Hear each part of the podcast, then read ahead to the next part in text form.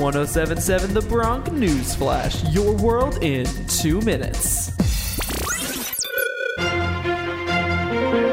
This is your Bronc News Flash, your world in two minutes. I'm Tommy Franks from Rider University. A divided Supreme Court on Monday night struck down a Louisiana law which regulated abortion clinics. This case was profound in that it was the first abortion case in the Trump era.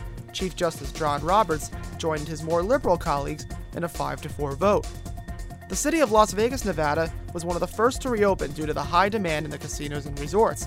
Well, now, employees of those casinos are suing. What are they saying exactly? That the companies failed to protect employees from catching COVID 19. This is seen as one of the first bits of legal action taken for employers who many say need to be held accountable. Nevada currently has over 13,000 COVID 19 cases and a 3 million populace. Are you leaving New Jersey soon? Well, you better check the area's COVID 19 cases for where you're going.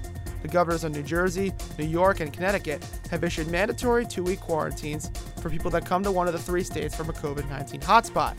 You may be wondering what is deemed a hotspot exactly.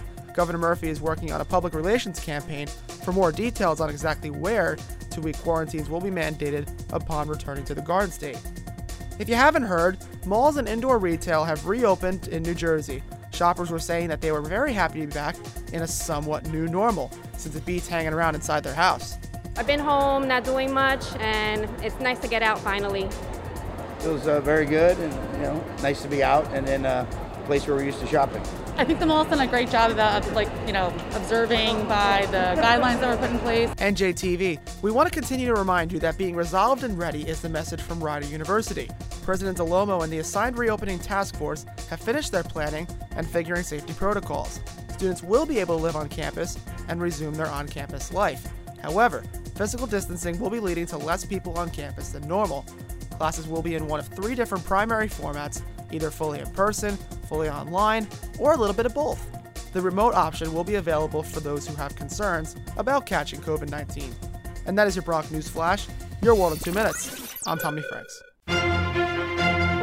That was 1077 The Bronc News Flash, your world in two minutes. To hear more episodes, you can go to 1077thebronc.com slash newsflash. See you next time, only on 1077 The Bronc.